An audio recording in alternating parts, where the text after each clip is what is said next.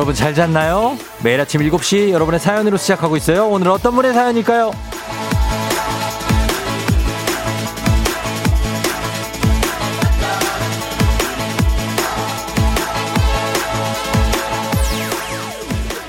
인스타그램 해피트리님.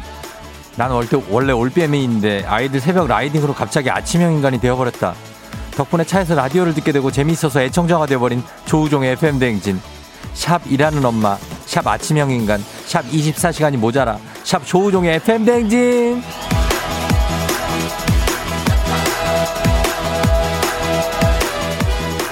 한때 뭐 광고 문구가 이런 게 있었죠. 참 좋은데 어떻게 설명할 방법이 없네. FM댕진 그렇습니다. 정말 재밌는데 이걸 어떻게 설명할 수가 없어요. 하지만 이렇게 한 번만 들어보시면 다 알게 되는 그런 방송입니다. 이 이른 시간부터 아이들 riding을 어떻게 한다는 사연이 종종 도착하는데 힘내세요. 공부하느라 힘든 우리 아이들도 파이팅입니다. 곧 봄이 와요. 추운데 오늘 입춘이거든요. 2월 3일 수요일 당신의 morning 파트너 조우종의 FM 대행진입니다. 2월 3일 수요일 아침 7시에서 9시까지 함께합니다. KBS 쿨 FM 조우종의 FM 대행진. 선미의 24시간이 모자라로 오늘 출발합니다.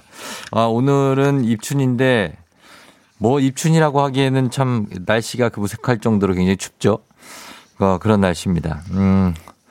오늘 오프닝에 아이들 riding 하느라 아침형 인간이 갑자기 돼버린 굉장한 올빼미 9585님 해피트리 오프닝 멘트 잘 들었어요. 오늘도 애청하겠습니다. 흐흐흐. 오늘 오프닝 출석 체크 바로 성공입니다. 에 그렇지, 그렇지. 아, 기분 좋게 에너지 up 시키면서 어떤 굉장히 커피 선물도 드리고 싶은 어떤 그런 상황. 굉장하네요. 예, 9585님 반갑습니다. 오늘도 잘 들어주시고요. 자, 이렇게 오프닝 주인공, 어, 주식회사 홍진경에서 더 만두를 저희가 보내드리도록 하겠습니다. 그리고 오늘은 아이들 riding으로 하루를 시작하는 분들 우대합니다. 제가 아이들 riding이라고 해서 이게 뭔가 하고 한참 생각했는데 그게 이제 아이들이 자전거를 탄다는 건 줄 알았거든요. 제가 처음에. 어, 근데 그게 아니고. 아, 그래서 새벽에 아이들이 뭔 라이딩을 이렇게 자전거 동호회인가 그랬는데 그래서 애들 어디 데려다 준다고 학교에. 그게 일이죠. 예. 저희 아내도 사실은 출근하면서 라이딩하고 뭐 하는 거거든요. 아이 뒤에 태우고 어, 어린이집에 내려놓고 그리고 이제 생방을 하러 가거든요. 뭐 그런 하루를 시작하시는 분들이 굉장히 많죠. 그래서 우대합니다. 저는 아침 워낙에 일찍 나오기 때문에 라이딩에서 해방입니다. 아, 워낙에 저는 더 일찍 나오기 때문에. 애를 이때 이 시간부터 깨워서 내어 나올 수가 없기 때문에 아무튼 어디에서 어디까지 라이딩 하시는지 여러분들 연락 주세요. 어, 아빠들도 있을 거예요. 엄마들, 아빠들 다 있어요. 단문 50원 장문 100원에 문자 샵 8910입니다. 우대합니다. 김영주 씨, 특판 적금 들려고 6시에 나와서 대기 줄 서고 있어. 덕분에 조우종 님의 FM 댕진 처음부터 들어요. 아, 진짜 이런 부지런한 어떤 개미들. 대단합니다, 영주 씨. 예, 적금 꼭 드시고, 그리고 FM댕님도 잘 들어주세요. 이정순 씨, 쫑디 출첵했어요. 남편 출근시키고 6시 20분부터 깨어 있어요. 쫑디랑 오늘도 함께 하려고요. 그래요, 정숙 씨. 오늘도 저랑 함께 하면서 행복한 하루를 좀 만들어 보고요. 이성훈 씨는, 아, 추가로 사족을 달자면 휴가 때도 듣고 싶어서 출근하게 만드는 조우종의 FM 대행진. 아, 오늘 칭찬이 많아서 좋네요. K80767685님, good morning입니다. 달력에만 봄이네요. 아, 우리에게 봄이 찾아올 겁니다. 지금 슬슬 오는 느낌이 나지 않아요? 춥지만 그전처럼 춥지는 않고 막 그런 느낌 있잖아요. 예. 손지영 씨, 대학생 아들이 등교길에 듣던 프로그램이라고 추천해 줘서 듣기 시작했는데 이제 너무 재밌어서 제가 먼저 틀고 있네요. 쫑디 파이팅이요 하셨습니다. 예. 쫑디가 조우종인 건 알죠? 예. 모르시는 분들도 보니까 어제 있더라고요. 예. 함께 하고 있습니다. 오늘도 춥지만 힘내고 지금 날씨가 어 최고 기온이 2도밖에 안 되네. 아, 오늘 여러분 패딩 추천합니다. 예, 패딩. 어제 저 코트 입고 왔다가 굉장히 추웠습니다. 패딩 추천하면서 날씨 알아보도록 하겠습니다. 정확하겠죠? 기상청의 윤지수 씨 전해 주세요.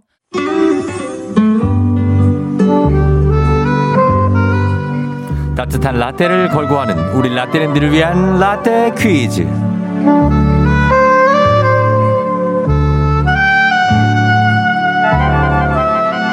라떼는 말이야. 라떼님들에겐 추억이, 애송이분들에게는 재미가 쏟아지는 따뜻한 라떼와 건강한 오리를 만나다 다양한 오리에서 오리 스테이크 세트가 준비된 라떼 퀴즈.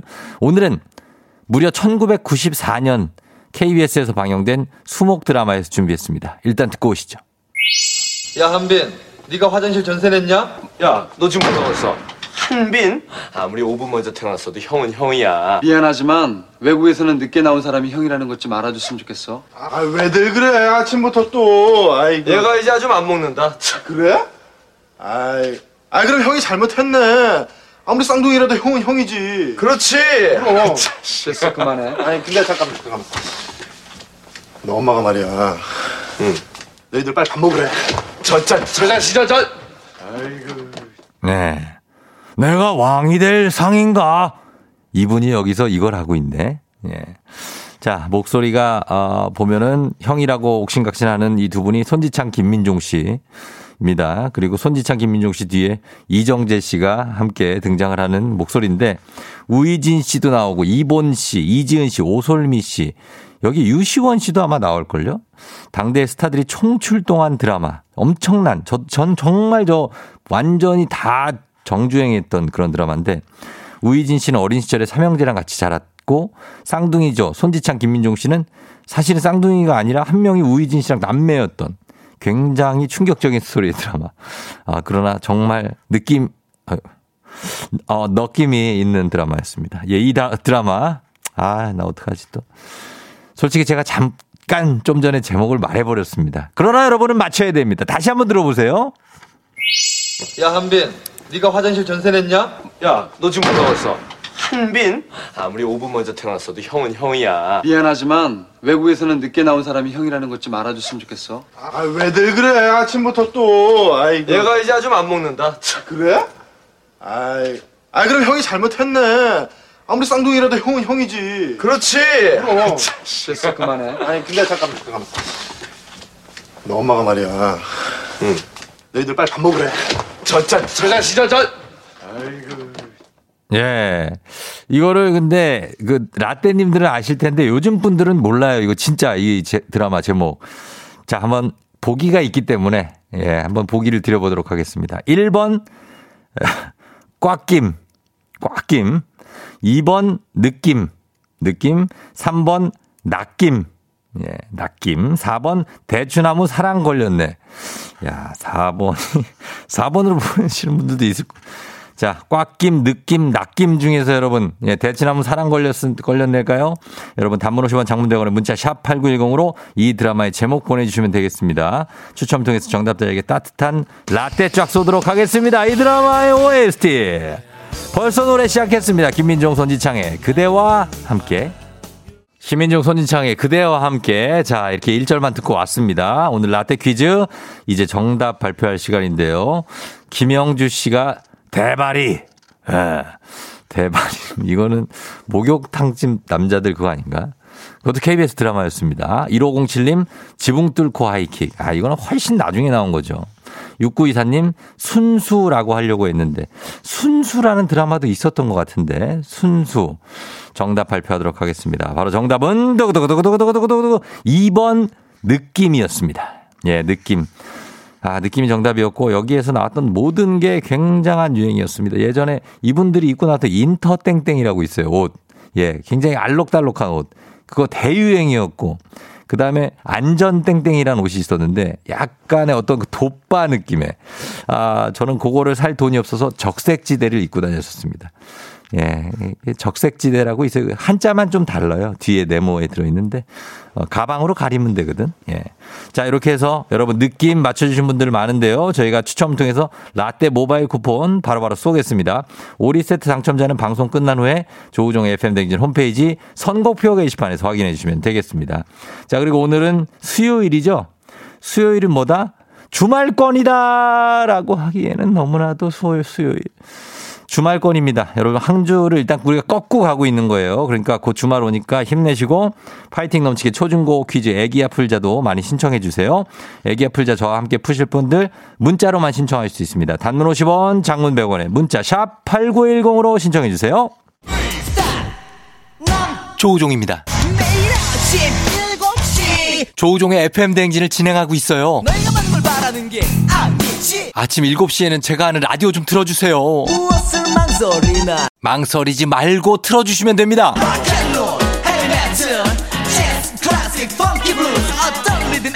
다다 맞춰서 아침 텐션 쫙 올려드리고요. 여러분이 보내주시는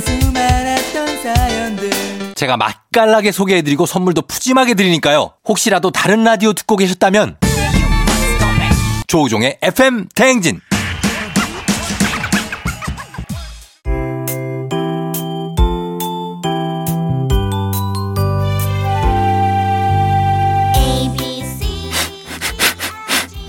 코끝에서 느껴지는 English의 smell. 코로나가 끝나는 날 모두 써주리라. 앤더슨 쌤과 함께하는 코끝 영어. 써먹지도 않을 식상한 영어는 이제 그만. 오로지 실용성 그거 하나만 강조합니다. 코끝 영어 오늘의 표현 만나볼까요 앤더슨 쌤 Good morning, everyone. 앤더슨입니다. 이번 주에는 여행 중 교통수단과 관련된 영어 표현을 배워보고 있는데요. 어제는 어디 어디로 가려면 2호선을 타면 되나요? 라는 표현을 배워봤죠. 무사히 목적지 방향으로 가는 지하철에 탑승했는데 갈아타야 하는 순간이 오면 가슴이 조마조마해지죠. 오늘은 어디 어디로 가려면 어디서 갈아타면 되나요? 라는 표현을 배워보겠습니다. 예를 들어 KBS 가려면 어디서 갈아타면 되나요? 영어로는 Where can I transfer to get to KBS? 라고 하시면 됩니다. 실제 상황에서 만나보시죠. Ready, action. Hey man, it's you again. Hey, where have you been? I've been looking for you. Where can I transfer? Sorry man, I forgot to tell you you gotta transfer. You can transfer at the next station. Thank you. Where can I transfer? Where can I transfer? 다 같이. Where can I transfer?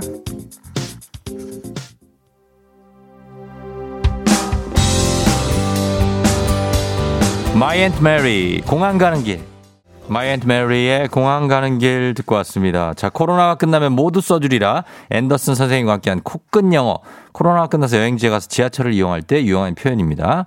어디서 갈아타면 되나요? Where can I transfer? 라고 물어보면 됩니다. Where can I transfer? 배워봤고요. 복습 원하시는 분들 매일 방송 후 FM댕진 공식 인스타그램, 유튜브에서 확인해 주세요. FM 대행진에서 드리는 선물입니다. TV박스 전문업체 우노큐브에서 안드로이드 10 호메틱스 박스큐. 주식회사 한독에서 쉽고 빠른 혈당 측정기 바로젠. 건강한 단백질 오롯밀에서 오롯밀 시니어 단백질 쉐이크. 프리미엄 스킨케어 바이리뮤에서 부활초 앰플.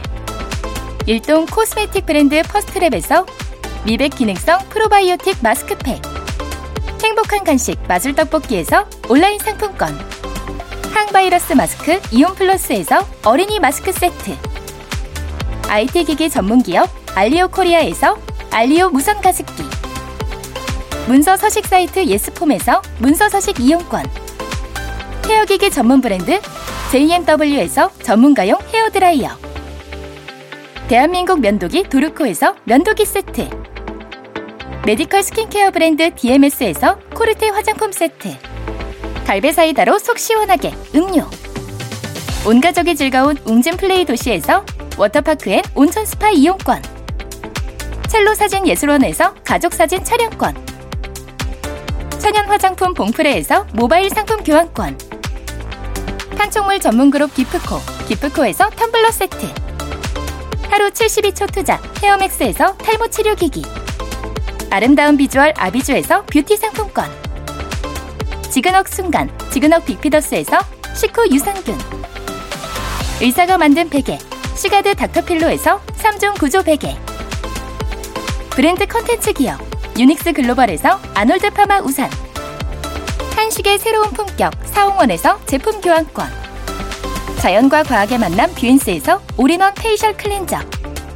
당신의 일상을 새롭게 신일전자에서 간편 세척 가습기 건강한 기업 오트리 푸드빌리지에서 재미랩 젤리 스틱. 향기로 전하는 마음 코코도르에서 디퓨저. 쫀득하게 씹고 풀자. 바카스마 젤리 10만 핫팩 전문기업 TPG에서 온종일 화롯불 세트. 유기농 생리대의 기준 오드리선에서 유기농 생리대. 파워프렉스에서 박찬호 크림과 메디핑 세트를 드립니다. FM댕진에서 드리는 선물 소개해드렸습니다. 자, 7818님이 고3 엄마 워킹맘 당산동에서 목동까지 라이딩 차는 다시 집에 두고 논현동까지 전철 타고 회사 갑니다.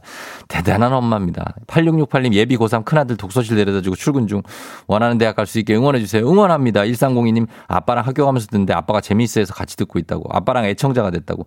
너무 고맙고요. 0668님 라이딩 끝판왕 영하 10도 되는 아침에는 6시 40분에 신랑을 역까지 라이딩을 시작으로 매일 2, 3회 두 딸들을 학원으로 라이딩하는 이런 분들께 다들 선물 드려야 됩니다. 드리면서 계속해서 오늘 라이딩 하시는 분들 우대하니까 문자 보내주세요. 오늘 입춘입니다. BMK의 꽃피는 봄이 오면. yeah. 조우종을 울려라 우리 모두 종을 울려라 출근길 FM 대행진을 할 때 때마다 종을 울려라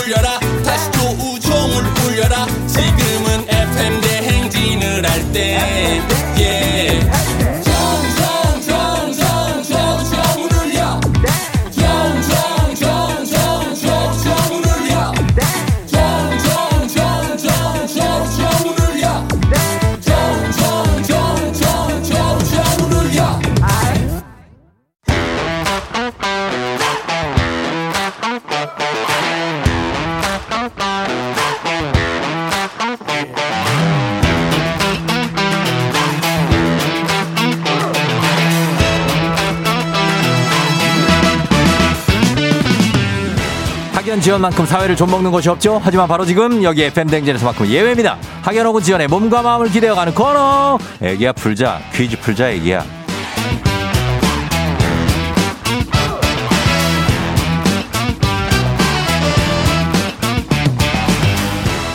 학연 지원의 숟가락 살짝 얹어보는 코너입니다. 애기야 풀자 동네 퀴즈. 올해에도 정관장 화해락이 여성들에게 면역력을 선물합니다. 학교의 명예를 걸고 도전하는 참가자, 이 참가자와 같은 학교, 혹은 같은 근처 동네에서 학교를 나왔다면 바로 응원의 문자 보내주시면 됩니다. 어, 이 힘으로 문자 보내주신 분들께도 여기가 선물 쫙 보내드려요. 오늘은 동네 스타가 탄생할 수 있을지, 문제를 잘 맞출 수 있을지, 2529님께 연결해 보도록 하겠습니다. 2529님, 쫑디, 저 오늘 고등학교 졸업해요. 학창 시절 마무리를 FM 대행진 그리고 쫑디와 함께 하고 싶어 애기야 풀자 신청합니다 하셨는데 고등학교 졸업식이에요 오늘. 졸업식, 예, 그레듀에이션 하는 날. 여보세요? 네, 여보세요? 난이도 하 10만원 상당의 선물이 걸린 초등 문제, 난이도 중 12만원 상당의 선물이 걸린 중학교 문제, 난이도 상 15만원 상당의 선물이 걸린 고등학교 문제. 어떤 걸 선택하시겠습니까? 고등학교 문제 할게요. 고등학교 문제를 선택했습니다. 자, 어느 고등학교를 졸업하시는 누구신지요? 저 서울여자 상업고등학교 졸업하는 김현주라고 합니다. 서울여자 상업고등학교를 졸업하는 김현주요? 네, 맞습니다. 아, 김현주 양, 일단은 졸업 축하합니다. 아, 감사합니다. 예, 오늘 졸업식이에요? 네, 오늘 졸업해요. 어, 오늘 뭐뭐 해요, 그러면은 학교 가갖고? 저희 네. 아마 저희 반에서 졸업식 한다 해가지고 네. 어 아마 방송으로 졸업하지 않을까요? 아, 반에서 그 앉아있고 방송으로 졸업식을 네, 네, 이렇게 맞습니다. 언택트 비대면 졸업식 같이 하는 거예요? 네, 맞습니다. 아, 그러면 졸업사진이랑 뭐 꽃다발이랑 막 부모님들 어찌 그런 건 어떻게 돼요? 어, 저희 다 응. 학생들만 등교하게 해가지고 어. 꽃다발은 못 받을 것 같아요. 아유, 그럼 부모님하고 밥이라도 먹어야지. 아유, 어떻게. 어? 엄마가 갔다 오래요? 네, 음, 지금은 어디 있어요? 저 지금 이제 등교 준비하려고 예. 나가려고 했다가 전화 와서 다시 방으로 들어왔어요. 아, 그 진짜. 어때요? 네. 기분이 졸업식 날인데 당일인데 기분이 어때요? 어, 기분이 계속 싱숭생숭해가지고 네. 아까 문자 보내면서 되게 떨렸어요. 음, 문자 보내서 떨렸고, 그리고 네. 지난 1년 동안은 사실 다니는 둥 마는 둥 막 해갖고 좀 기분이 그렇겠어요. 그쵸? 네네, 그 중간에 또 취업을 해가지고 어. 학교를 많이 못 나갔어요. 아, 그리고 서울여자상업고등학교에서 취업을 성공해서 네. 일단 학교를 못 나갔고, 친구들도 많잖아요. 그쵸? 네, 친구들은 다 잘 있대요? 네, 다 취업해가지고 어. 이따가 밥 먹고서 네. 각자 또 회사 가야 돼가지고 아이고야, 진짜 고등학교를 바- 갓 졸업했는데 또 졸업식 하자마자 회사를 가요? 네, 대단하다, 진짜. 예. 서울 여자 상업고등학교는 어느 구에 있어요? 어느 동네예요? 저희 네. 서울 관악구에 있어요. 관악구에 있어요? 네. 관악구 무슨 동에 있어요? 어, 봉천동인가? 아, 봉천동에 있어요? 네. 아, 그렇구나. 거기 잘 알죠? 어, 아세요? 봉, 아, 봉, 아니 그러면 봉천 신림 라인에다 거기 사당의 낙성대에다가 네네네. 뭐 그 저 서울대 입구까지 완벽하죠.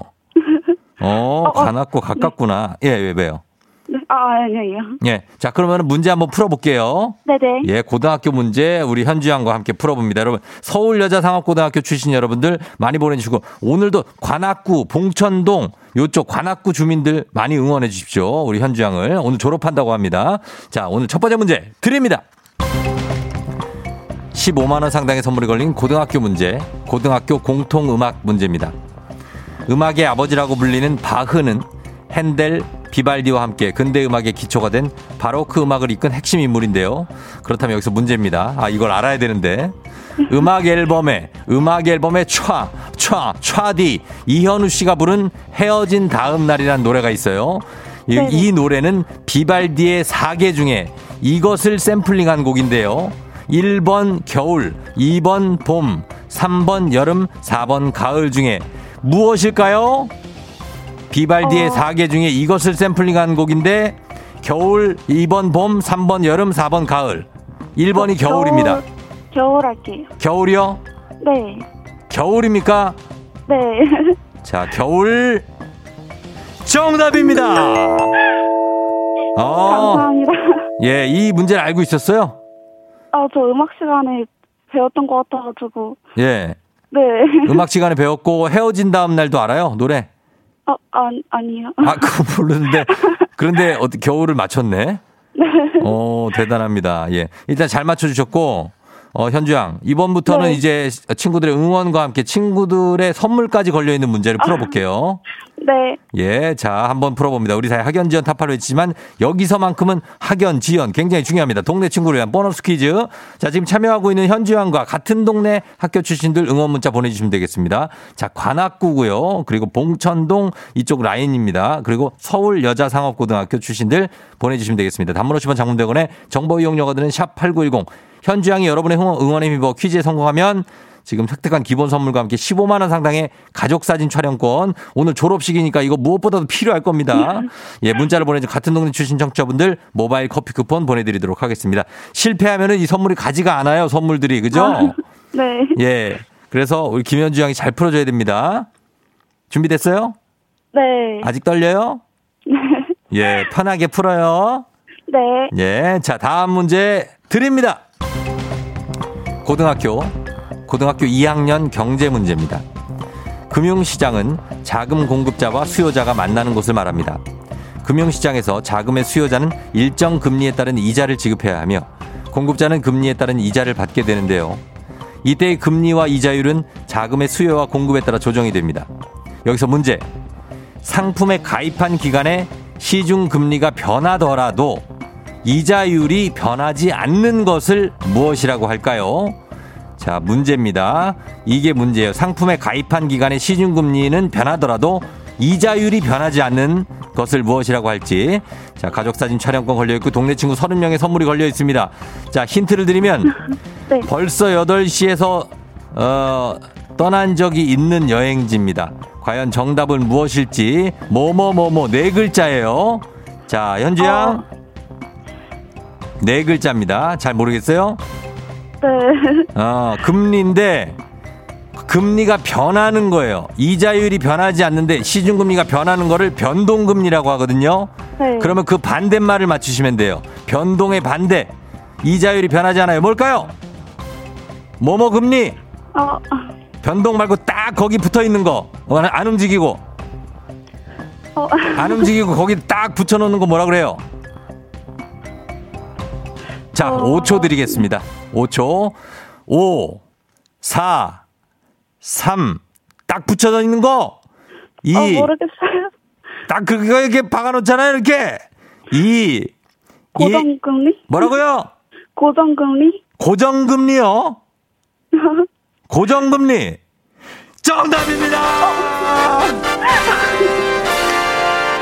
아유. 어, 마지막에 생각이 났어요? 네. 뒤에 아빠 있는 것 같은데? 네, 맞아요. 아니, 아빠가 왜 이제 얘기를 해? 예? 미리미리 좀 얘기해 주시. 고정금리, 딱 고정돼 있는 금리요. 예, 이제 알았죠? 네. 예, 그래요. 뒤에서 뭐, 무서, 채 썰고 계신 분 누구예요? 어, 밖에서 부모님께서 듣고 계셔가지고. 아, 부모님이 밖에 있고, 방에 있고, 현지 양은? 네. 어, 아유, 아빠가 그래도 고맙다, 그죠? 네. 예, 예. 잘 맞췄어요, 현지 양. 아, 네. 이제 선물 타고 오늘 이제 졸업하는데, 네. 어, 오늘 어떻게 친구들하고도 이제는 좀 완전 헤어지는 거잖아요, 그죠? 졸업하면. 네. 기분이 어때요? 어, 친구들하고 많이 만나봤어야 되는데 코로나 때문에 많이 음. 아쉬웠던 것 같아요. 어, 뭐 힘들었던 것도 있어요? 뭐가 제일 힘들었어요? 어, 저희 음. 아빠, 아빠 조용히 하라고 하세요. 아빠 조용히 하라고. 예, 뭐가 힘들었어요? 예. 저희 아무래도 음. 저희가 실습 같은 거 해야 돼서 음. 학교에서 직접 해봐야 되는데 온라인으로 대체했었기 그렇죠, 때문에 그렇죠. 예. 네, 좀 어려웠던 것 같아요. 어, 그래서 회사 다닌 지는 얼마나 됐어요, 지금? 저 4개월 정도 된 것 같아요. 어, 어때 적응 좀 했어요? 네. 어, 그래요. 회사 다니면서 또 배우는 게 있으니까 네. 어, 미리미리 또 안 배워놔도 회사에서 다 가르쳐 주니까 많이 질문하고 또 네. 실수하면은 그 실수한 거를 잘 또 고치면은 선배들이 다 그런 거 이해해 주거든요. 그러니까 부담 없이 해요. 네, 알겠습니다. 그래요. 고마워요. FM 댕진을 들어요? 매일? 네, 저 신, 어, 초등, 유치원생 때부터 들었던 것 같아요. 거짓말, 거짓말 하지 말고? 유치원 때부터 왜 들어. 아, 알았어요. 한정일 아나운서 할 때부터 어, 들었어가지고, 네. 그래요. 고마워요. 예, 쫑디도 괜찮죠? 네. 예, 너무 고맙고 우리 현장 졸업 다시 한번 축하합니다. 감사합니다. 그래요. 학교 잘 가요. 네. 네, 안녕. 안녕히 계세요. 예. 자, 지금 갓 이제 고3을 지나서 졸업을 오늘 하는 서울여자상업고등학교의 김현주 양과 함께 문제 풀어봤습니다. 7705님, 와, 저 55회, 55회 졸업생인데 후배야 파이팅. 또 유서가 깊은 학교구나. 2701님, 88년에 서울여상 졸업했어요. 우리 후배 파이팅. 88년에 졸업을 하셨대요. 7681님, 서울 여상이요? 우리 후배 아가 그 드디어 나왔구나. 졸업 너무너무 축하해요. 후배 아가님. 9609님, 저 69회 졸업생. 2841님, 서울 여상 졸업하는 같은 학년 친구입니다, 저는요. 같은 학교 친구가 나와서 너무 반가워요 하셨고요. 예, 2841님 너무 축, 졸업 축하하고요. 6888님, 100년 넘은 학교라 동문이 엄청 많을 텐데, 저도 고3 5월에 증권사 취업했다가 시험 봐서 지금은 공무원이에요. 실업계 최고 명문 서울 여상 후배 장하다 하셨고요. 최명혜 씨, 우와 소름 명문 서울여상 65회 졸업생입니다. 졸업한 동문 친구들 모두 대기업 취업하고 모두 성공해서 잘 살고 있어요. 사열의 첫발 축하합니다 하셨고 되게 많네. 8448님, 저는 91년 2월 졸업생입니다. 지금 출근 중이에요. 올해 졸업하는 30년 현주 후배님 졸업 축하드려요. 멋진 사회초년생 되시길 화이팅 하셨습니다. 자, 이런 선배님들의 기운을 받아서 우리 김현주 양이 일도 잘하고 졸업식도 잘하고 올 것 같습니다. 다들 고맙습니다. 저희가 선물 쫙 보내드릴게요. 굉장합니다. 자, 이제 카레와 향신료의 명가 한국 SB식품에서 쇼핑몰 상품권과 함께합니다. 힐링타임. 다음 문제 청취자 여러분을 위한 보너스 퀴즈 파랑의 노래입니다. 파랑의 노래를 듣고 노래 제목을 맞히시는 아주 간단한 문제예요. 정답자 10분 추첨해서 쇼핑몰 상품권 드립니다. 짧은 건 50원, 긴 건 100원이 드는 문자 샵 8910으로 보내주시면 됩니다. 그리고 콩은 무료예요. 파랑이 나와라. 어느 세월에 뭐야? 너와 내가 만난 저 만 나를 찍을까 사랑은 아무나 하나 너를 오라 싶다고 했나 파랑이가 사랑을 안 해. 응, 파랑이가 사랑을 알아. 야, 이 노래를 이렇게 맛깔나게 불러주는데 이 노래 제목입니다, 여러분. 다시 한번 들어볼게요, 파랑아. 어느 세월에 너와 내가 만난 저 만나를 찍을까 사랑은 아무나 하나 오라 싶다고 했나 어이! 자, 맞춰주시면 되겠습니다. 예, 정말 성진영 씨 네 박자 7799님 파랑아 대단해 하셨는데 아직 정답 안 나왔네요. 정답 보내주세요. 샵 8910 짧은 건 50원 긴건 100원 콩은 무료입니다. 자 노래로 힌트 좀 드립니다. 비와 태진아의 라송 비와 태진아의 라송 힌트송으로 살짝 들려드렸습니다. 자, 그러면 오늘 이 노래, 문제는 노래 제목은 무엇일지 정답 발표하겠습니다. 오늘 정답 뭐죠? 어느 세월에 너와 내가 만나요 저만 나를 찍을까 하이야 사랑은 아무나 싶다고 했나 아, 예. 파랑이가 이 트로트 쪽으로도 또 재능이 있네. 예, 느낌 있게 부르네. 정답은 사랑은 아무나 하나였습니다. 0828님, 사랑은 아무나 하나. 파랑이 트로트 신동이네 바이브레이션 하셨습니다. 정답, 사랑은 아무나 하나. 여러분 많이 보내주셨는데, 선물 받으실 분들 명단 홈페이지 선곡표 게시판에서 확인하시면 되겠습니다. 파랑아, 우리 내일 만나요. 안녕. 안녕 너가 아침에 나올 때 다시 나를 봐주지 않을까 생각해 다시 또 play 혹시 내가 힘겨울 때 나에게로 걸어와 버튼을 눌러줄 수 있니 please play play radio and play play on it play play 조종의 FM 댕진 play play radio and play play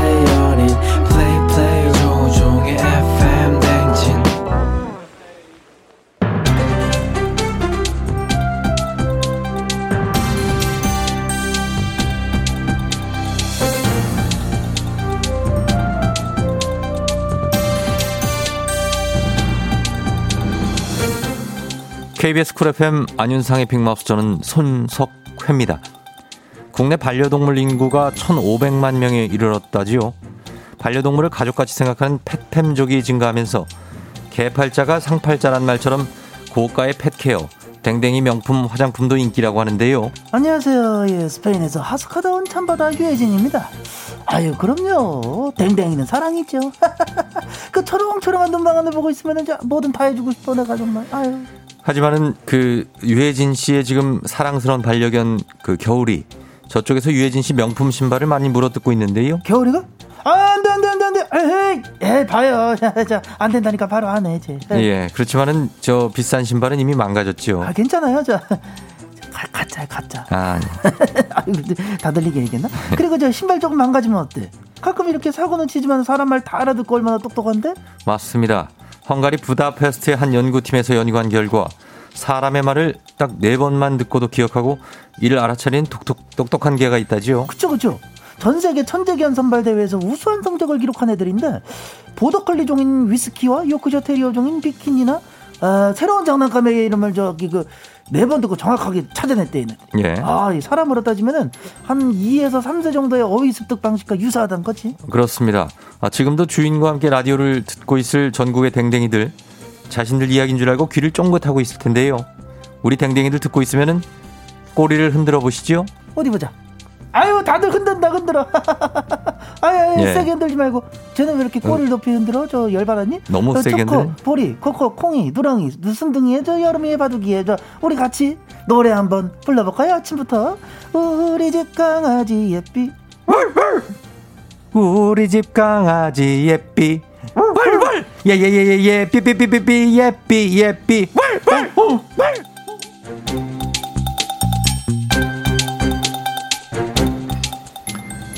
예, 다음 소식입니다. 새벽 출근자, 이른 아침 출근자들에게 잠은 누구보다 중요하지요. 자고 싶어도 잠이 오지 않는 불면증을 겪고 있다면 무척이나 괴롭고 힘든데요. 누구인가? 지금 잠에서 깬 지 얼마나 되었다고 하품을 늘어지게 하는 자는 누구냐 말이야. 허허허 이런 이 하품하다 입 찢어지는 자 그대는 누구인가? 예, 이리 뒤척 저리 뒤척 잠을 잘 자지 못했지요. 피곤해서 본인도 모르는 사이에 하품이 터져 나오는 거지요. 뭐라? 지금 그것을 변명이라고 하는 게인가? 금부장은 무엇하는가? 잠이 덜 깬 자들에게 정신이 번쩍 들 수 있도록 철퇴를 가져서 내리쳐라. 군부장도 지금 졸고 있는. 괜찮지요. 어, 아까 그, 저거- 예, 그 정도는 아닙니다. 생각해보니까 어제는 일찍 잠자리에 누웠지요. 이 철퇴 이야기를 하니 정신이 번쩍 드는 겐가? 그렇다면 미륵궁예가 묻노라. 몇 시에 잠자리에 들었는가? 저희 딸 아윤이를 재우고 정다은 아내의 수다를 좀 들어주다가 1시가 좀 넘은 것 같지요. 그리고 아침 5시쯤 일어났으니까 뭐 충분하지요. 잘 생각해 보아라. 한 시가 넘은 게 맞는가? 아, 더 일찍 잠든 것은 아니고. 잘 생각해 보니까 그렇지, 그렇지. 1시가 아니라 한 2시가 넘은 것 같은데요. 짐은 그 말을 믿을 수가 없어. 불면증을 겪는 사람은 자신이 잘 잤다고 생각한 시간이 이 시- 실제 잔시간보다 짧다는 그러한 연구 결과가 나왔느니라. 그런데 저는 어제 진짜로 조금밖에 못 잤어요. 그러니까 말이야. 불면증 환자는 우선 잠이 드는데 걸리는 시간, 인면 잠복기가 실제보다 너무 길다고 느꼈다. 반면 잠을 잤다 느끼는 시간은 실제 수면 시간보다 훨씬 짧았고, 이게 다 일상적이고 사소한 일들이 만들어내는 스트레스가 과잉 각성을 유발시켜 문제가 되는 것이야. 예, 모든 문제의 원인은 스트레스지요. 안녕하십니까 최양락입니다. 살짝 얘기하자면은 뭐 스트레스에 비하면 뭐 특별히 그렇겠지만 뭐 그런 거는 한마디 말할게 그냥 스트레스를 그냥 받지를 말란 말이야 날라리야. 마디를 하고 있는 거야. 뭔 한마디만 말이야. 하겠다고 하잖아. KBS 쿨 FM 조우종의 FM 댕진입니다. 쫑디와 함께하고 있고요. 박성순 씨가 우리 집 댕댕이는 외식 고기 이름은 뚱이 7645님 또 개판이네요. 김란 씨 우리 꽁치 갈치 제가 억지로 흔들어대고 있어요. 유니마마님 우리 집 강아지도 예삐. 유가을님 날라리아는 정말 들어도 들어도 똑같아요. 날라리아라면은 뭐 특별하게 그렇겠지만 날라리아. 예 그렇습니다. 자 최양락 아닙니다. 조우종이고요. 자 음악은 아 정말 저도 좋아 엄청 좋아하는 키네. Everybody's Changing을 준비해 놨습니다. 이 음악 듣고요. 저는 잠시 후 8시에 다시 올게요. You're rocking with the DJ. DJ 조종의 팬. 어머나 벌써 8시 어쩌지 벌써 8시네 회사 가기 싫은걸.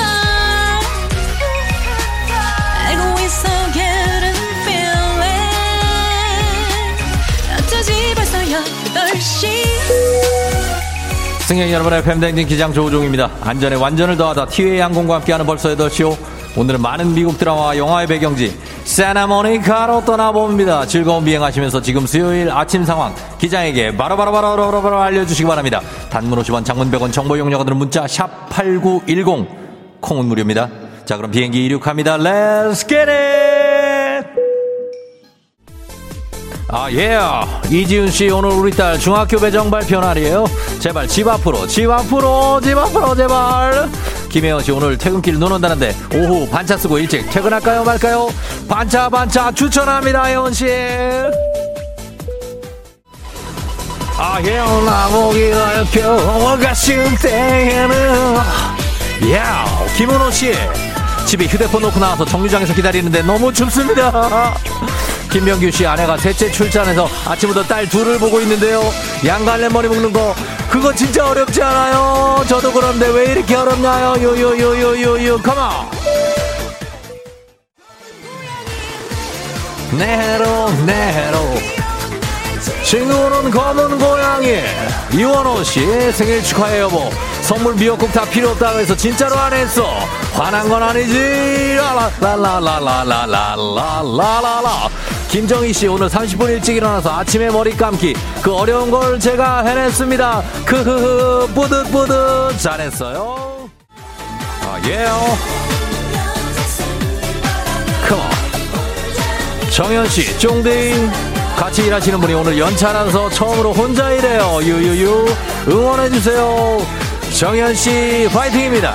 794님, 부장님하고 카풀 하는데 잠이 덜 깼다고 드라이빙으로 커피를 주문해 주시는데 저는 뜨아를 먹고 싶은데 아로 통일해서 손실이 없네요. 좀 이왕 시켜주는 거 그냥 뜨아 시켜주지 그랬지. Let's get it.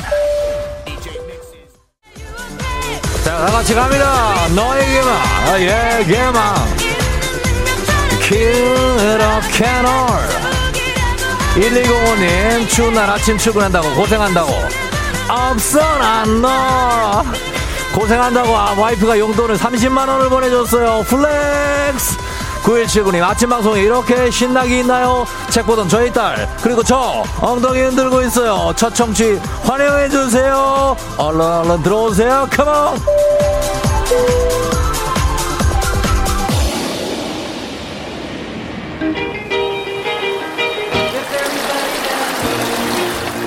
FM댕진 벌써 8시요. 산타모니카에 도착했습니다.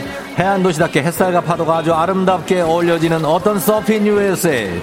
야자나무 그늘에서 seafood를 즐기면서 쉬실 분들 좀 쉬시고 서핑하러 가실 분들은 자 가보시죠. 저를 따라오시면 됩니다. 중심 잡기 잘하셔야 됩니다.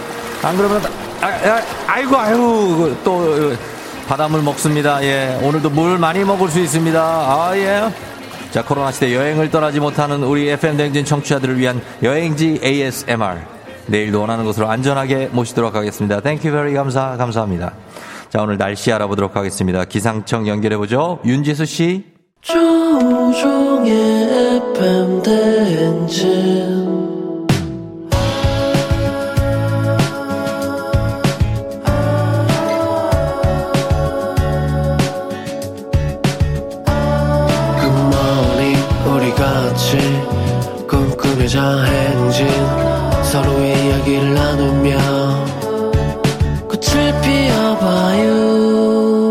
조종의 FM 대행진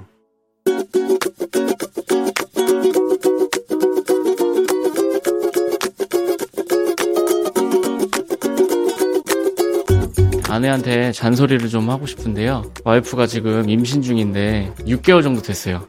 그래서 제가 집안일도 다 하고 있고 이제 임신하니까 좀 예민해진 것도 있고 이제 일을 하고 오면은 당연히 힘들 거예요. 힘든 건 아는데 제가 무슨 말을 하면 아 그건 아니라고 짜증을 확 내면서 아 이제 앞으로 그렇게 행동하지 말라고 그때 막 뭐라 하면 저는 그냥 참고 여보 여보 일하는 것도 힘들고 임신 때문에 예민해서 집안일도 내가 다 할 수 있어. 근데 우리 태아를 위해서 음식을 이런 거는 좀 삼가야 된다. 임신부한테 안 좋은 카페인 섭취하지 말라고 그랬는데 왜 뭐라고 하냐고 짜증냈었잖아. 너한테도 좋고 아이한테도 좋으라고 하는 얘기니까 조금만 참고 이해해줘. 임산부한테 안 좋은 거 말고는 내가 먹고 싶은 거 이- 있으면 지구 끝까지 가서라도 구해올 테니까 항상 말만 해. 조금만 서로 양보하면서 우리 예쁜 아이 기다리면서 행복하게 지내자. 알았지? 그래도 임산부 중에 어, 여보가 제일 예뻐. 그거 알지? 사랑해. 제 얘기 들려요? 예. 어, 지금 들리죠? 예, 조금 전까지는 안 들렸나 봐요. 전화할 때도 그럴 때 있잖아요. 예, 얘기하는데 잘 안 들리고 막 이럴 때. 그럴 때입니다. 저는 얘기, 두 번 얘기했는데 이 곡을, 어, 여러분 들렸어요? 잘 안 들렸죠? 그럴 수 있습니다. 자, 듣고 왔고요. 어, 6140님이 오늘은 정의엽님께서 지금 임신 6개월 차 아내에게 어, 감히 잔소리를 했습니다. 일단. 예, 힘들고 예민한 거 다 이해한다. 내가 말만 하면 짜증내고 화를 내는데 조금만 참고 예쁜 아이를 기다리자. 하고 하시면서 어, 끝에 이제 후환이 좀 두려운지 임산부 중에서는 가장 예쁘다라고 하시는데 어, 집안일도 내가 다 할 수 있어 할 때 어떤 깊은 회한도 좀 느껴진 것 같습니다만. 음, 6140님이, 아, 미친 공감. 오늘 저녁에 꽃 사들고 집에 가세요. 말만 안 됩니다. 하셨고. 이정아 씨, 이것 또한 혼날 일이다. 그냥 복종. 이지윤 씨, 임신했을 땐 다 받아줘야죠. 하셨고. 8298님, 아이고, 아내한테 무조건 수긍하세요. 시간 지나면 후회하리다. 하셨습니다. 아, 그럴 수 있습니다. 8858님이, 어, 이 사연은 어, 누가 보낸 건지 모르겠는데, 아내분은 아니겠죠? 아내분이 직접 보낸 거 아니죠? 어, 사연이 누가 커피 마시면 안 되는 거 모르냐고. 라고, 예, 대답을 해 주셨는데, 아니겠지. 예, 그러니까요. 예, 아니, 임신했을 때는 정말 많이 힘들죠. 그래서 다 좀 이해해 주는 게 좋고, 5687님이 좋은 남편 인정하셨습니다. 좋은 남편인 것도 맞습니다. 이렇게. 근데 이제 커피 마시고 뭐 이런 거에 대해서, 아, 그거 마시면 안 좋대 뭐 이렇게 하신 것 같은데, 이 임신하신 분들이 더 잘 알아요. 이분들 하는 일이 임신했을 때 뭐 조심해야 되고, 뭐 해야 되고, 맨날 이런 것만 보니까 더잘 아시니까, 그런 잔소리는 그냥 안 하시는 게 나을 것 같습니다. 예. 조광수 씨, 지구 끝까지 가서 한 달 동안 나가 있으려는 큰 계획 하셨는데, 지구 끝까지 가서 먹고 싶은 거 사오시기 바랍니다. 예. 다들 그렇게 합니다. 예. 의 없이 화이팅이고요. 내일도 FM댕진 가족들의 생생한 목소리 부탁합니다. 유고원 리포터 감사해요. 저희는 범블리 모닝 뉴스로 돌아올게요.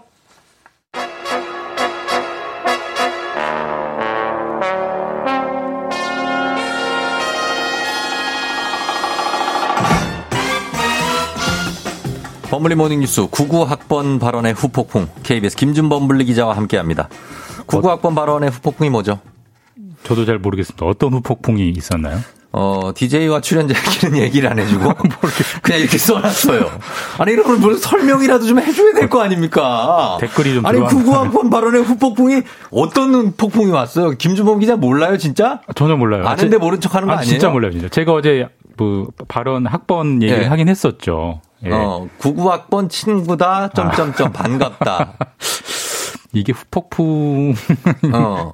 그러니까 우리 이, 런 말, 이런 댓글들이 많이 들어왔다라는 아. 말씀인 것 같아요. 아, 국악번 친구다. 네, 네. 아, 그런 후폭풍이구나. 네 네. 뭔지를 알아야지 내가 얘기를 하지. 국악번 후폭풍이라고 하는데.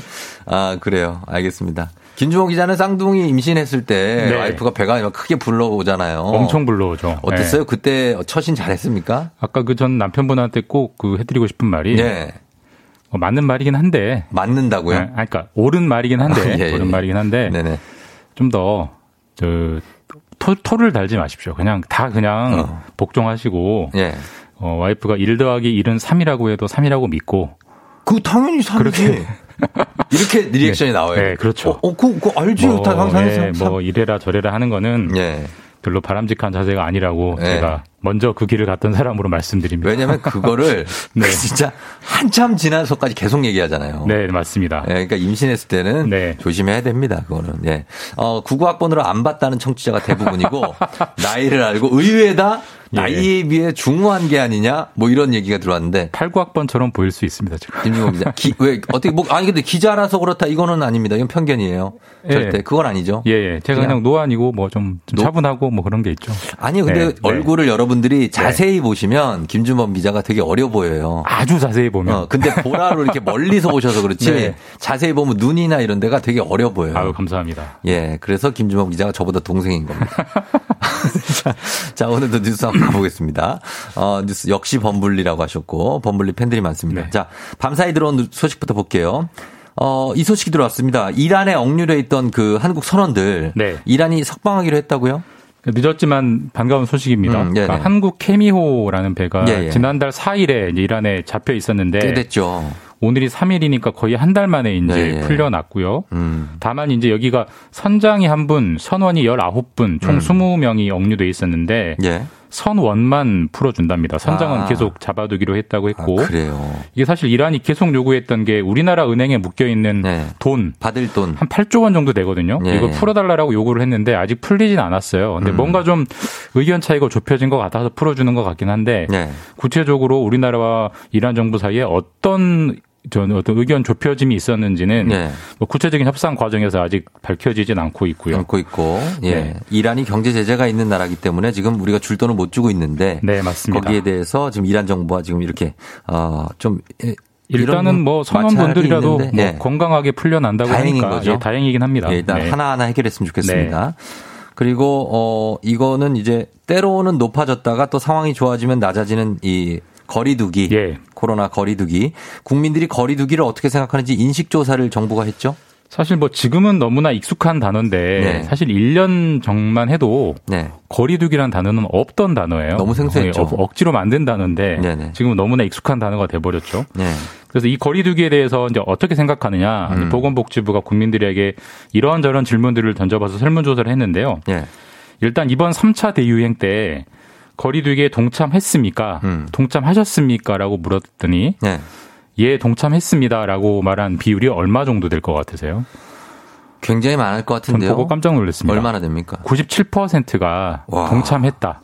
야, 이거 이렇게 통계가 이렇게 나오는 예. 게 설문조사가 쉽지 않은데. 거의 대부분 동참하셨다고 네. 말씀을 하신 거죠. 그러네요. 그런 덕분에 저희가 좀 그렇게 정점을 찍고 내려온 음. 지금의 추세가 있는 거고요. 야, 이렇게 자발적으로 참여한 사람이 97% 네. 정말 반가운 일인데 부정적인 반응도 좀 나왔을 것 같은데 그거 좀 설명해 주시죠. 그러니까 이런 질문도 던졌어요. 이제 이렇게 3차 대유행 때그 네. 이번에 정부가 여러 가지 조치했잖아요. 음. 그게 국민들에게 공정했느냐라고 물어봤더니 예. 공정했다라고 답한 비율이 이건 네. 좀 문제가 있습니다.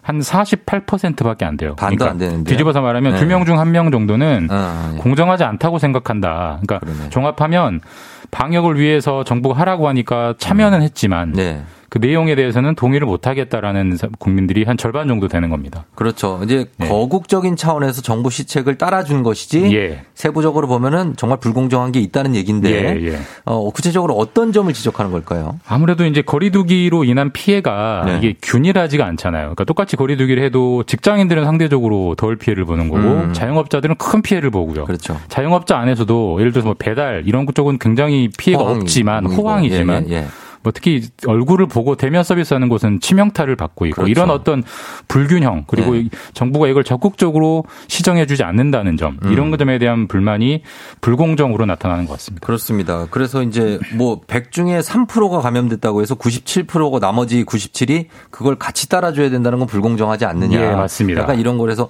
어, 영업 금지, 영업 제한에 대해서 좀 불공정하다는 얘기인데 그러면 거리두기 방식을 좀 바꿔야 되는 게 아닌가를 좀 심각하게 생각해야 되는 거 아닙니까? 당연히 그럴 것 같아요. 사실 국민 두 명 중 한 명이 그 방역 조치가 불공정하다고 느끼다고 하면 네. 솔직히 좀 심각한 문제입니다. 왜냐하면 지금 저희가 곧 백신 접종을 시작하긴 하지만 그렇죠. 올해 1년 내내 마스크와 거리두기가 지속될 거라는 건 이미 예고돼 네, 있는 상황이잖아요. 네. 근데 이게 국민들이 공정하지 않다고 하는 걸 이거 강제로 끌고 갈 수가 없습니다. 이거는 그럼요. 뭐 자발적 동참이 없으면 안 되기 때문에 예. 그래서 정부도 좀 고쳐야겠다라고 지금 생각하고 있고요. 그래서 네. 어제도 전문가 토론회 열어서 어떤 점들을 고칠지 좀 논의를 하고 있고 방향을 잡고 있는데 네. 뭐 아직은 논의 초기이기 때문에 구체적인 건 안 나왔습니다만 큰 방향은 어떤 업종을 정해가지고 그 업종은 무조건 장사하면 안 돼. 지금 그렇게 하고 있잖아요. 음. 네네. 그런 획일적인 건좀안 되겠다라고 그렇죠. 좀 바꿔야겠다는 생각을 하고 있는 것 같고 예. 예를 들면 이런 것 같습니다. 같은 식당이더라도 네. 방역 조치를 잘 지키는 식당은 음. 조금 제한을 완화해주고 예. 안 지키는 식당은 좀 제한을 세게 하는 이런 어떤 차등적인 방침을 어떤 조치를 마련하는 쪽으로 음. 방향을 잡을 것 같습니다. 예, 그래야지 저 자영업자들을 좀 지킬 수 있을 것 같아요. 그리고 그래야 자발적 동참도 좀 이끌어낼 수 있고 그렇죠. 마- 맞습니다. 이게 계속 이렇게 이 불공정함을 느끼면서 이걸 지킨다면 본능적으로 사람이 좀이 우울해질 수 있어요. 네, 맞습니다. 네, 그걸 사실 좀 저희가 학교 다닐 때 보면요. 저는 아무 잘못 안 했는데 네. 선생님이 집단 기합 주면 그러니까. 반감이 들잖아요. 반감이 약간 지금 생겨요. 그런 상황이어서 맞습니다. 좀 조, 조치가 필요할 것 같긴 해요. 네, 정확한 지적입니다. 자, 그리고 다음 뉴스 보겠습니다. 다음 달이면 이제 새 학년이 시작되는데 등교 수업을 작년보다는 좀 늘릴 것으로 보인다고요? 예, 정부가 방침을 예고했어요. 그래서 유치원 그리고 네. 초등학교 1, 2, 3학년 네. 10살 아래의 학생들은 음. 작년보다 등교를 좀 많이 하게 될 것 같고요. 예. 그런 결정을 할 이유는 지금 전 세계적으로 네. 그 어떤 확진 상황을 점검해 봤을 때 10살 아래 어린이들은 음. 잘안 걸린다라는 게 통계적으로 거의 확실하게 나오고 있기 어, 때문에 네네. 사실 무작정 등교를 줄이면 이 방역도 방역이지만 학력 결손, 그 그렇죠. 공부를 못하게 되는 문제가 이게 시간이 지나면 더 큰 문제가 될 수. 있다. 네네. 그래서 학교가 비교적 안전하다고 판단되니 어린 아이들은 10살 어린, 아래 어린이, 어린이들은 네. 등교를 늘리겠다. 이런 방침이 정해졌습니다. 자, 요 그리고 다음 문제가 원전 문제 요즘에 이슈인데 예. 요거 1분 동안 집중적으로 보겠습니다. 요즘 북한에 원전을 지어주려고 한 게 맞느냐 아니냐 논란이 많은데 이 원전 안전성과 관련해서 중대한 문제점이 드러났다고요. 그러니까 이게 뭐 시간이 없으니까 짧게 말씀드리면 원전에 우리 네. 후쿠시마 원전이 폭발한 거 네네네. 봤잖아요. 네. 대재앙입니다. 원전이 폭발하면 네. 원전이 폭발하지 않게 막으려면 네. 원전 그 원자로 안에 수소를 제거하는 장치가 굉장히 중요해요. 음, 우리가 네네. 수소가 위험하잖아요. 그렇죠, 수소폭탄이라는 그렇죠. 말도 있잖아요. 그렇죠. 그래서 우리나라 모든 원전에 수소를 제거하는 장치가 네. 설치가 됐는데 네. 실제로 작동하는지를 보니까 네. 하나도 제대로 작동을 안 하더라. 어. 언제든지 터질 수 있다라는 게 이번에 확인이 되겠는데 예. 지금 조치를 안 하고 있어서 사실 원전이 폭발하면 음. 뭐 상상할 수 없는 재앙이 일어나기. 때문에 그럼요. 큰일이죠. 큰 조치가 필요하다. 중대한 조, 조치가 필요하다. 이런 보도가 지금 KBS 보도로 예. 나왔습니다. 알겠습니다. 여기까지만 짧게 듣겠습니다. 지금까지 KBS 김준범 기자와 함께했습니다. 고맙습니다. 예, 내일 뵙겠습니다. 네. FM 댕진 함께하고 있습니다. 잠시 후에 오늘도 별별 히스토리 역사의 제왕 최태성 선생님과 함께 오늘도 굉장히 재밌는 주제로 여러분과 역사 얘기해봅니다. 저는 잠시 후에 돌아올 텐데요. 예, 최태성 선생님이 어떤 얘기를 할지 여러분들 귀 기울이고 들어주시면 좋겠습니다. 조금만 기다려주세요.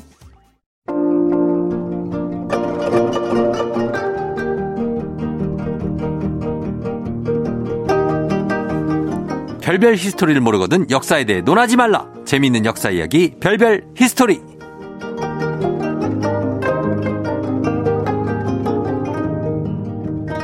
나에게 중간은 없다. 역사계 이민호 수요일을 기다리게 하는 남자 큰별 최태성 선생님 어서 오세요. 네, 안녕하세요. 수요일엔 별별 history 큰별 최태성입니다. 예, 문자로 3457님이 최태성 선생님 전 매주 수요일만 애타게 기다려요. 최태성 선생님 아우. 때문에요. 아, 박지영 씨는 최태성 선생님 때문에 덕분에 수요일이 즐거워요. 모르는 정보를 많이 알게 된다.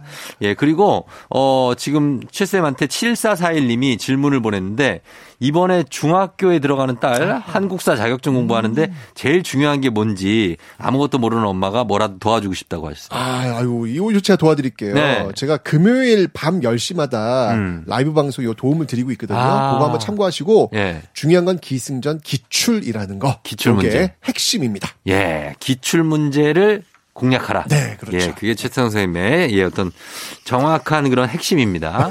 자, 오늘도 퀴즈 준비해 오셨죠? 네, 오늘도 퀴즈 준비했습니다. 아우, 이 청취자분들께서 네. 퀴즈 푸는 걸 굉장히 즐거워하시더라고요. 예. 쉽잖아요.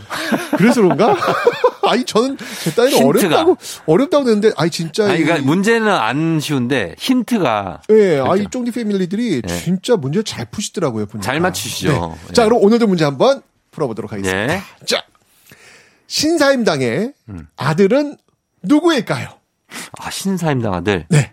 자, 보기 아, 나갑니다. 예. 1번 이이, 음. 2번 이황, 음. 3번 이도, 어. 4번 이산. 아, 다 실존하시, 하셨던 분들인데. 어, 그럼요. 힌트 좀 드리면 예. 율곡 땡땡 뭐 이러면 조금 힌트가 되지 않을까요? 음. 율곡 땡땡. 네. 그러면은 그냥 답을 준 거죠. 그, 그렇게 되나요? 그렇게 될걸요? 예. 신사임당의 아들. 1번 이이, 2번 이황, 3번 이도, 4번 이산입니다. 단문 50원 장문 100원이 드는 무료 문자 샵8910 무료인 콩으로 정답 보내주세요. 저희가 10분께 선물 보내드릴게요. 그리고 방송 중에 사연 보내주신 분들 중에 한 분 추첨해서 저희 2020년 올해의 책 필독서 역사의 쓸모 선생님이 직접 사인까지 해서 드리니까요. 사연도 많이 보내주시면 좋겠습니다.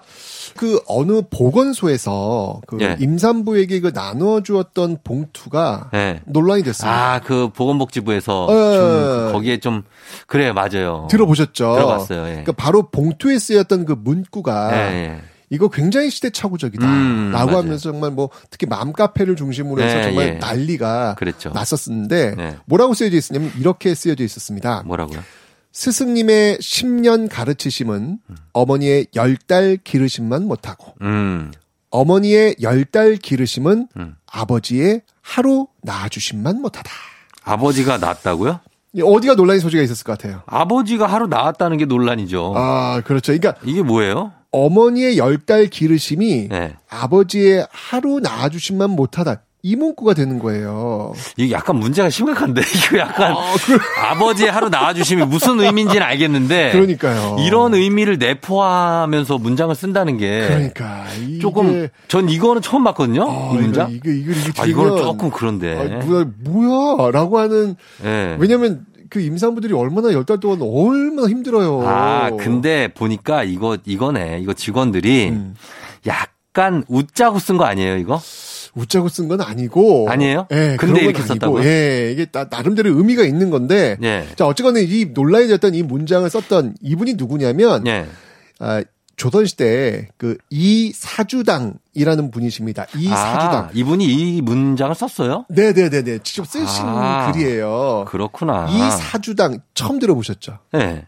어, 이름이 뭐냐면 어, 성은 이사, 이름은 아, 주당. 이 씨하고 사 씨를 같이 쓴 거예요, 혹시? 그런 게 아니고요. 아니에요? 많은 분들이 이 읽으실 때 이사 주당 뭐 예. 이렇게 이거 뭐 어떻게 읽어야 돼? 막 이사 좋아하시는 주당 아니에요?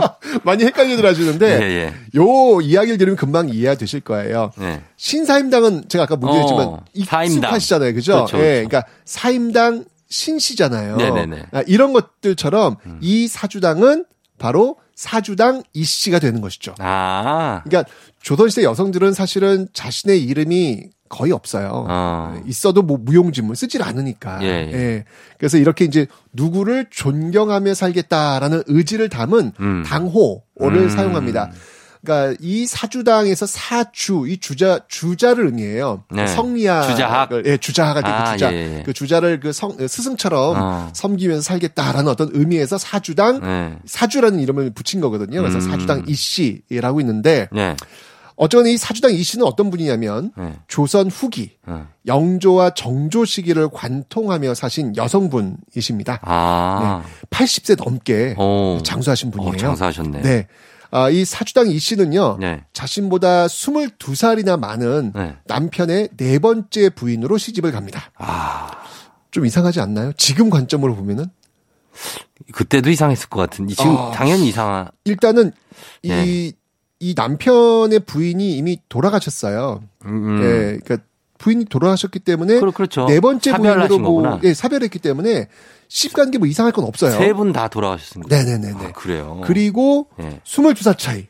뭐 사실 이것도 뭐 그렇게 이 당시엔 이상하진 않습니다. 왜냐면 예. 당시 그 사주당 이씨 역시 그 아버지 부친상이 있어가지고 예. 혼기를 놓쳐가지고 아. 아, 25살, 그러니까 25살이 될 때까지 시집을 못 가고 있었어요. 아, 그랬구나. 예. 25살이면요. 예. 지금하고는 정말 다른 개념이에요. 지금 나이로는 예. 한 마흔 정도 되는 건가요? 예, 그래요. 이 25살에 아직도 시집을 못 갔다 이러면 이 국가의 근심입니다. 아, 그래가지고 아, 그 정도예요. 지방관 승진에도 영향을 미쳐요. 예. 당시 그 사또가 다스리는 마을에 예. 25살 노처녀가 있다. 아, 그러면은 그게 이러면 승진도 이게 잘 안 돼요. 지금 뭐 하는 것이냐 이러면서. 예, 이 지금 뭐 이거 뭐 관리를 어떻게 했길래 지금 어, 아직도 시집을 못 하는- 시키고, 예. 굉장히 중요한 거거든요. 음. 그래가지고 어, 사실 이 사주당 이 씨도 역시 25세까지 결혼을 못 했기 때문에 hon기를 놓쳐서 네. 22살의 남편과 이사 차이가 나는 남편과 결혼하는 게 그렇게 이상한 게 아니었다는 얘기죠. 결혼한 것만도 이 당시에 너무 당연, 대단한 아, 거였으니까. 아, 그럼 25살, 22살 많으면은 47살 남자랑 결혼한 그렇죠. 그렇죠. 예. 아, 그래요. 어쨌건 이 시집을 갖고 예. 일남 삼녀를 낳게 됩니다. 이거 잘 일단 사셨네요. 네네네. 네. 근데 그 일남, 음. 일남 한, 아들이 한 명이잖아요. 네. 그 아들이 아주 유명하신 분이에요. 그 누구예요? 그 시험에도 정말 많이 나오시는 분인데. 어, 누구죠? 예, 그것도 난이도 상에 해당하는 아, 그런 그래요? 문제. 조선욱이 문신인데요. 네. 이게 쫑디 알까? 누구죠? 조선욱이 언문지 혼민정음 그 당시 네, 언문이라고 언문지. 불렀으니까 언문지를 쓴 실학자입니다. 아, 이분은 실학자? 누구일까요? 이분요? 아 이건 어려워. 누구지? 이거는 이건 진짜 난이도 상에 막 해당하는 되게 막, 부분인데. 막 자주 나오는 이름이 아니에요. 네, 굉장히 어렵게 그, 그, 그 킬러 문항으로 나올 때 아. 이분이 등장하시거든요. 네. 바로 유희. 유희? 네, 유희라는 분이에요. 아, 생소하네. 네, 유희. 그 생소하시죠. 예, 예, 예. 어쨌건 간에 네. 이, 그, 이, 이 사주당 이 씨의 그 일남이 네. 바로 이 유희. 이분이 되는 건데, 어. 아, 이번에 논란이 됐던 글, 아까 제가 읽어드렸던 글은요, 네. 바로 그 사주당 이 씨가 쓴 네. 태교 신기에 적혀 있는 글입니다. 여성이 이 글을 쓰신 거군요. 그렇죠. 네. 어. 자, 태교 신기. 예. 어떤 의미일 것 같아요? 태교 신기. 네. 그러니까 태교. 그러니까 아이를 이제 임신하고 음. 낳기 전까지의 어떤 기간 동안에 여, 여, 여 성이 음. 가져야 할 어떤 심경 어, 이런 예. 걸 저술한 거 아닐까요? 어, 좋습니다. 뭐, 태교 신기하니까 태교할 때 그 신박한 기술? 뭐, 이런 것들로 이렇게 이해하시는 분들이 있는데, 예, 예, 예. 그런 건 아니고요. 뭐예요? 태교를 할 때 정말 필요한 네. 그런 어떤 새로운 기록. 그쵸. 예, 그런 거 것들을, 필요하죠. 예, 모아놨다라는 의미가 되는데, 음. 이 태교 신기는 놀랍게도 이 현존하는 네. 우리나라 역사상 가장 오래된 태교책입니다. 아, 그렇겠네요, 진짜. 지금도 혹시 네. 그딸 아이 가지셨을 때, 네. 뭐 태교책 같은 거 좀 읽어 보셨나요? 태교책 그 저희 와이프랑 저랑 같이 저도 받고 저는 이제 아버지가 어. 해야 될 역할들 이런 거 받고 제일 기억나는 게 뭐가 있으세요? 기억나는 거. 네. 그러니까 그 아이가 너무 어릴 때부터 막 혼내지 말라. 아. 왜냐하면 그러면 딸이 아이가 너무 두려움을 갖게 되면 음. 나중에 아버지에 대해서 맞아요. 어, 거리감이 생긴다. 그렇죠. 그래서 저는 한 살부터 세 살까지가 제일 중요하다고 그러더라고요. 그래서 그때 제 신경을 굉장히 많이 썼어요. 맞습니다. 그러니까 아이를 처음 갖 게 되면 예, 예. 아이를 어떻게 키워야 될지 굉장히 고민이 많잖아요. 많죠. 예, 그런 어떤 것들을 한번 좀 이렇게 읽어보려고 태교책도 읽고 그러는데 네. 예, 사실 이 조선 시대만 해도요, 이 출산이라고 하는 거는요, 네. 임신한 여성이 모든 것을 책임져야 되는 그런 상황이었습니다. 그렇겠죠. 예, 그때는. 그런데 네. 이 사주당 이 씨는 아니다. 음. 이건 아니다. 출산은 부부가 음. 모두 함께 주체가 돼야 되고 음. 그리고 가족 모두가 동참해야 된다. 오. 라는 주장을 굉장히 그 당시로 본다면 파격적인 주장을 하신 분이에요. 그러네요. 예. 예. 그만큼 이게 결론은 뭐냐면 임산부의 몸은 소중하다. 예. 그러니까 가족이 모두 함께 거들어야 된다. 그럼 모두가 공감하는 예, 얘기죠. 그걸 이야기하시는데 이 당시엔 그런 게 아니었거든요. 아. 그건 임산부가 혼자 알아서 해야 될 부분이지 네. 이게 뭐 가족과 뭐 남편이 해야 될 그런 부분은 아니다라는 그 당시 인식이 있었는데? 그러지 말아야 된다라고 주장했던 분이 바로 이 사주당 이 씨고 네. 그걸 강조한 책이 바로 이 태교 신기라는 음. 책입니다. 아니 근데 그런 분이 이 문장을 왜 쓰신 자? 그렇다면 네. 그런 것들을 배경으로 해 가지고 이 책을 쓰신 건데 네. 그걸 이해한 상태 속에서 이 문구를 한번 보자고요. 그래요. 어머니의 열 달 기르심은 아버지의 하루 낳아 주심만 못하다. 자, 그렇다면 이걸 어떤 의미로 이분이 쓰신 걸까? 네. 이건 뭐냐면 지금 우리가 생각하는 그런 의미는 아니라는 거예요. 그래요. 어. 그러니까 아버지의 하루 낳아 주심. 네. 이건 뭐냐면 아버지가 왜 부부 관계를 맺는 날이 있을 거 아니에요. 어, 그 예. 하루 네네네. 있을 텐데 그 얘기인 것 같아요. 그렇죠. 그날도 네. 너무 너무 중요한 날이니까 어. 몸을 함부로 다루지 말라는 거예요. 음. 그러니까 소중한 날이니까 뭐 그날을 위해서 몸을 만들라는 겁니다. 네. 그렇죠. 음주도 삼가야 되고 음. 가장 맑은 마음 가짐 상태를 만들라는 얘기예요. 예, 예. 함부로 그날을 이렇게 다루지 말라는 이야기죠. 어. 조심하라는 얘기예요. 어. 태교는 바로 거기서부터 시작이 된다라는 의미에서 그러니까 전체적 맥락 속에서 이 문구를 봐야 되는데 이게 사실 요것만, 음. 요것만 보면 그러니까 너무 뭔가가 말 말도 안 되는 그러니까요. 느낌이 있어요. 그러니까 사실 그런 것 같아요. 네. 과거의 글이 권위를 실어준다는 생각으로 이게 맥락 없이 사용했다가는요. 네. 이렇게 오해의 소지를 불러올 수 아, 있는 겁니다. 누가 봐도 이거는 이 문구만 보면 불쾌할 수밖에 없는 그렇죠, 거잖아요. 그렇죠. 예, 예. 근데 어쨌거나 이렇게 과거의 글을 쓸 때는 음. 정말 앞, 뒤 이게 예. 어떤 의미에 썼는지를 잘 이해하고 써야 되지 않을까라는 생각이 들면서 맞아요. 사주당이 씨가 지금의 이 논쟁을 본다면 뭐지? 나는 이런 의미로 쓴 게 아닌데? 네. 라고 아마 고개를 갸웃하시지 않을까라는 맞아요. 어떤 그런 생각이 듭니다. 음, 이게, 이게 기사 같은 것도 한 줄만 보고 사람들이 요즘에 내용 안 보잖아요. 그러니까요. 그러니까 오해가 생기고. 게다가 과거의 글들은 네. 정말 그, 그 시대의 배경 속에서 그 글을 쓴 거기 때문에 네. 그거를 모르면 진짜 오해의 소지가 많거든요. 정말 맞아요. 조심해야 돼요. 예, 그러니까 네. 전부 좀 그 사람에 대해서 아니면 그 글에 대해서 알고 파악하고 생각을 하죠. 맞습니다. 예, 예, 예. 알겠습니다. 예, 저희는 그러면 어 요런 요런 그 앞뒤 맨 문구가 있었다, 음흠. 맥락이 있었다는 걸 여러분 이해해 주시면서 음악 한 곡 듣고 와서 퀴즈 정답 발표하도록 하겠습니다. 자, 퀴즈 한번 더 알려주시죠. 네, 오늘 신사임당의 아들은 누구일까요? 라는 문제였습니다. 네. 1번 이이, 2번 이황, 3번 이도, 4번 이산. 단문 50원 장문 100원이 드는 유료 문자 샵 8910 무료인 콩으로 여러분 정답 보내주세요. 추첨을 통해서 10분께 선물 드립니다.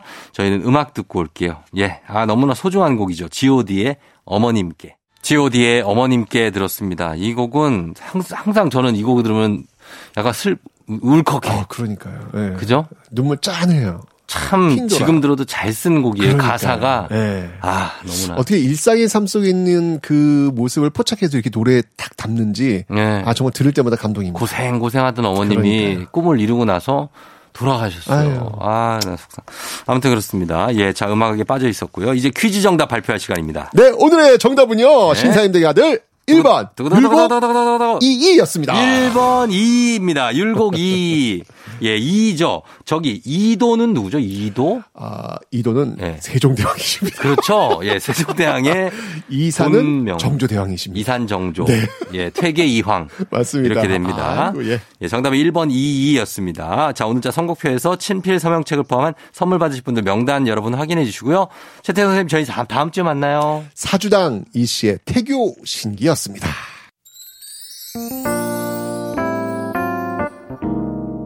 박효신, 김범수, 친구라는 건.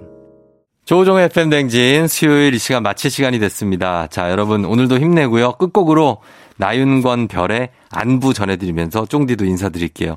여러분 오늘도 골든벨 울리는 하루 되시길 바랄게요.